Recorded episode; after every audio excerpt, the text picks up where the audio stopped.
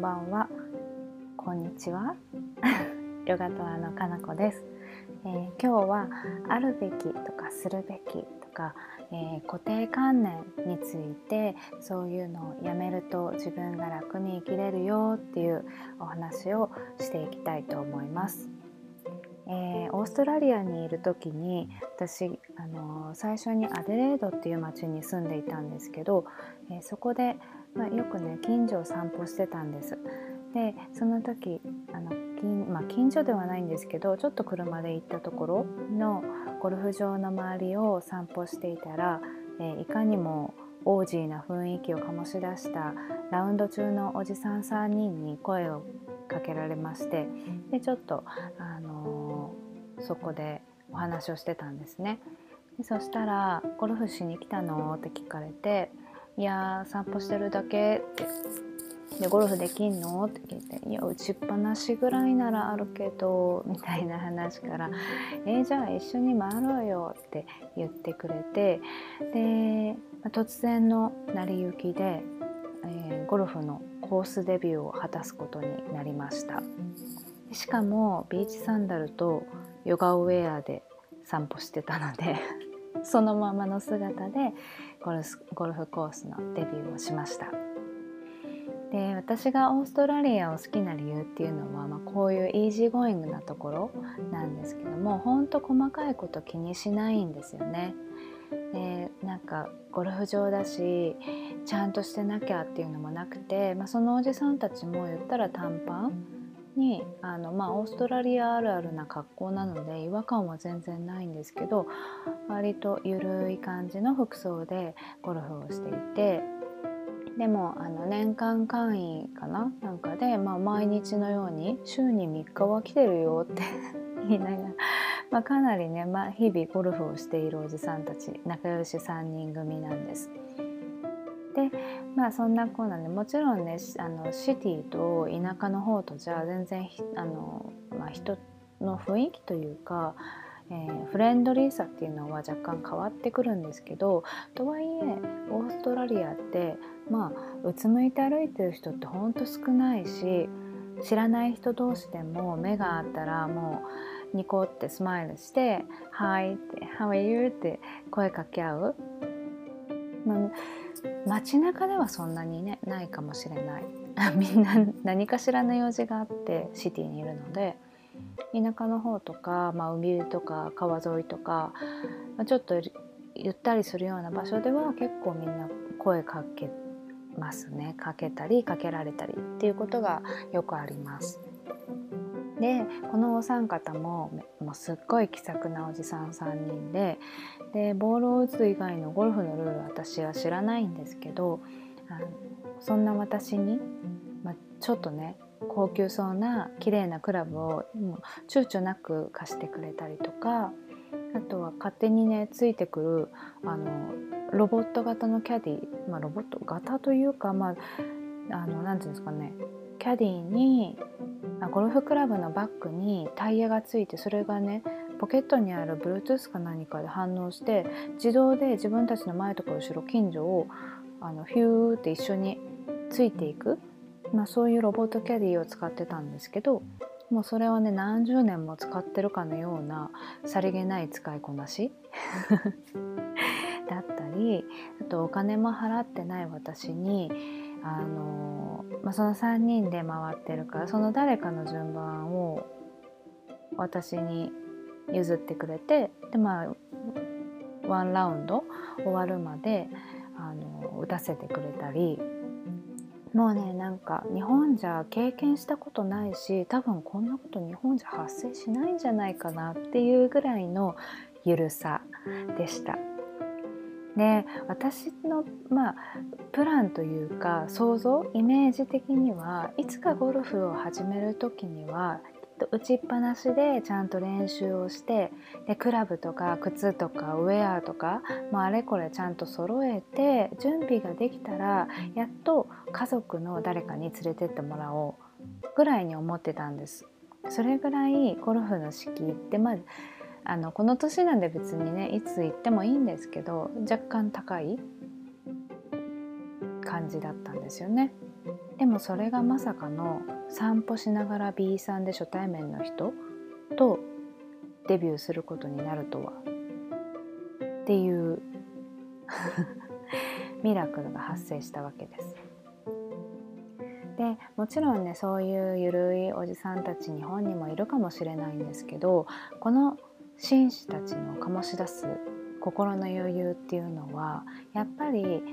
あるべきとかこうするべきこうあるべきっていうものにとらわれてる思考回路じゃ絶対に表現できないようなそのこっちが全力で飛び込んでいけるそんな包容力だったなって思ったんですね。でそれが年を重ねた心の余裕とやっぱり何にもとらわれてない？マインドがいい具合に合わさってこうなってるのかなってなんか大人の余裕って本当にかっこいいなって思った瞬間でした。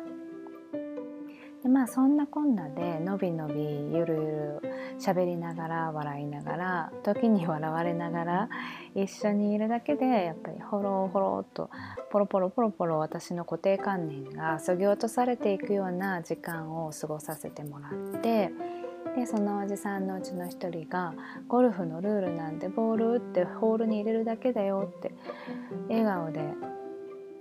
言ってくれてで、まあ、最後にあのバイバイする前にデビューショットのボールをあの記念にプレゼントしてくれたんですね。でまあそのボール今多分ね実家にあると思うんですけど多分ね オーストラリアからインドに移動する時にオーストラリアから送ったと思うんですけどちょっと覚えてないです。はい、でまああのそれ以来私はゴルフを実はしていないんですけどやっぱりあの日が最初でもしかしたら最後になるかもしれないって思いつつでも、まあ、あんなにほっこりする思い出なんだったらこのまんま、まあ、そういうゴルフのデビューのいい思い出として温めておいてもいいのかななんて思ったりもしてます。やっぱりあのおじさんたちの楽しみ方ってもう最高に紳士だったなって思うしで私もねいつか若い人にあの、まあ、淑女ではないですけどそういうあの緩くてかつ包容力のあるような対応ができたらいいななんて思った一日でした。はい、でこれにまつわり、えーまあ、そういうあるべきとかやるべきっていう固定観念が作り出す闇についてちょっとお話ししたいと思います。でやっぱり日本でとっても多いのがこうあるべきああするべきその年でうんぬん女なんだから男なんだから母親なら父親なら子供なんだから先生だったらとか結婚してるんだったらとか独身なら子供がいるならってもうすっごいたくさんなんだろうラベリングというかカテゴライズというかこうなんだからこうしなさいみたいなあの言葉っていろんなところでかけられるんですね。で私もねやっぱり未だにやってると思います知らないうちに。というか自覚がある中でもついつい言っちゃいます。もうね、ヨガインストラクターだったらさとか言っちゃう時もあります。でも固定観念って多ければ多いほどそして強ければ強いほど自分で自分を苦しめるだけなんですよね。例えば私のことを例に出してみると私今38歳今年39歳になるんですけどまあ結婚もせず子供もおらずふらふら好きなことをやっているんですねでそんな自分のことをこの年でそんな子ど結婚も子供もなくてふらふら好きなことやってて大丈夫って私自身が思っていたらそういうね価値観を持っていたとしたら今それをしている自分を私は受け入れられなくなるんですね。で表面でどれだけ取り繕ったとしても意識の深い部分っていうのは自分を許せてないから38歳なら結婚して子供産んで子育てくらいしてなきゃっていうある種自分が本来持っている価値観に反している自分に幻滅しちゃうんです。でその罪悪感から自分自身にダメ人間のラベルを貼っちゃうんですよね。これが固定観念の闇です。でまた逆にね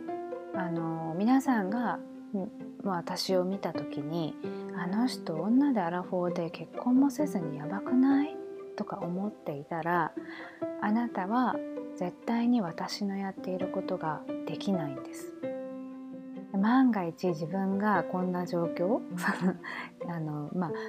あアラフォーで40代前後で好きなことやりながら結婚もせず子供もおらず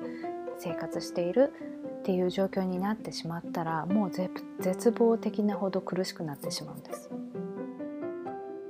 でもしかしたらいや私はなりたくないからやりたいとも思いませんって反論したくなるかもしれないけど本当に私を見て何とも思わない人とかやりたいと思っていない人っていうのはもうもはやこんな私のことなんか眼中にないんです。で眼中にないからそもそも何にも思わないんです。なので小言すら思いつかない。でもし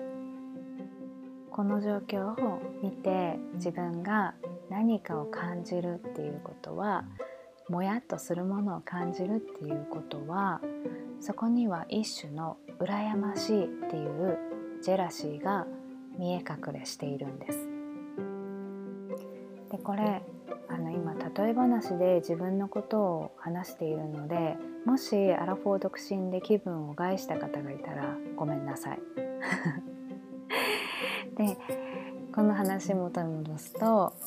本当はもっと柔軟に自由になりたいのに自分で自分の首を絞めてできていない他人を責めてしまう。これってもうとても簡単で一番自分を苦しめる生き方です。ほんと苦しいです。なので自覚がなくてもこういうことやってる人っていうのはもう本当にたくさんいます。でまあ私は自分がねあのまあ、40目前にしてこの生活をしていることに、うん、抵抗はないのであの周りにそういうことを言われても何というか何て言うんだろうこの感覚本当に何も気にならないというかあのイラッとかも思わないし逆にショックも受けないしあの何て言うのかな 何もないんです。でもやっぱり人によってはそういうふうに言ってくる人がいるのでそういう人たちを見るとあこの人はそれができない人なんだなって思っちゃいます。まあそれが別にいいとか悪いの話じゃないんですけどそうやって自分であのできないことを増やしてしまう状況を作っちゃうんですよね。できないことをどんどん増やしちゃうっていうことは何かしたい時にスタートを切れなくなる材料が増えるっていうことなんです。なのでまあそうやってね人のことを責め立てるやり方っていうのはすごく簡単なんですけど一番苦しいっていうのはそういう意味ですね。何か自分がしようと思った時にできないことが大量にできてしまう。なのでそういう時は、まあ、私がねゴルフのおじさんたちに会ったように、えー、全く違う見方や捉え方をしている人に自分からちょっと歩み寄っていって、えー、きれいさっぱり固定観念を崩してもらうと制限自分の中で制限しているもの抑圧しているものがちょっとずつ外れていったりします。でそうするといつかまあ、皆さんの中にもアラフォー独身になって気にせずフラフラできる日が来るかもしれないっていうことですよね。でヨガもそうなんですけどマットとか場所とかウェアがなくてもパジャマとカーペットでできるのがヨガなんです。って私も自分にそう言い聞かせてるんですけどで1時間なくても10分で太陽礼拝もできるしなんなら5分瞑想するだけでもヨガなんです。でこれも私に自分に言い聞かせてるんですけど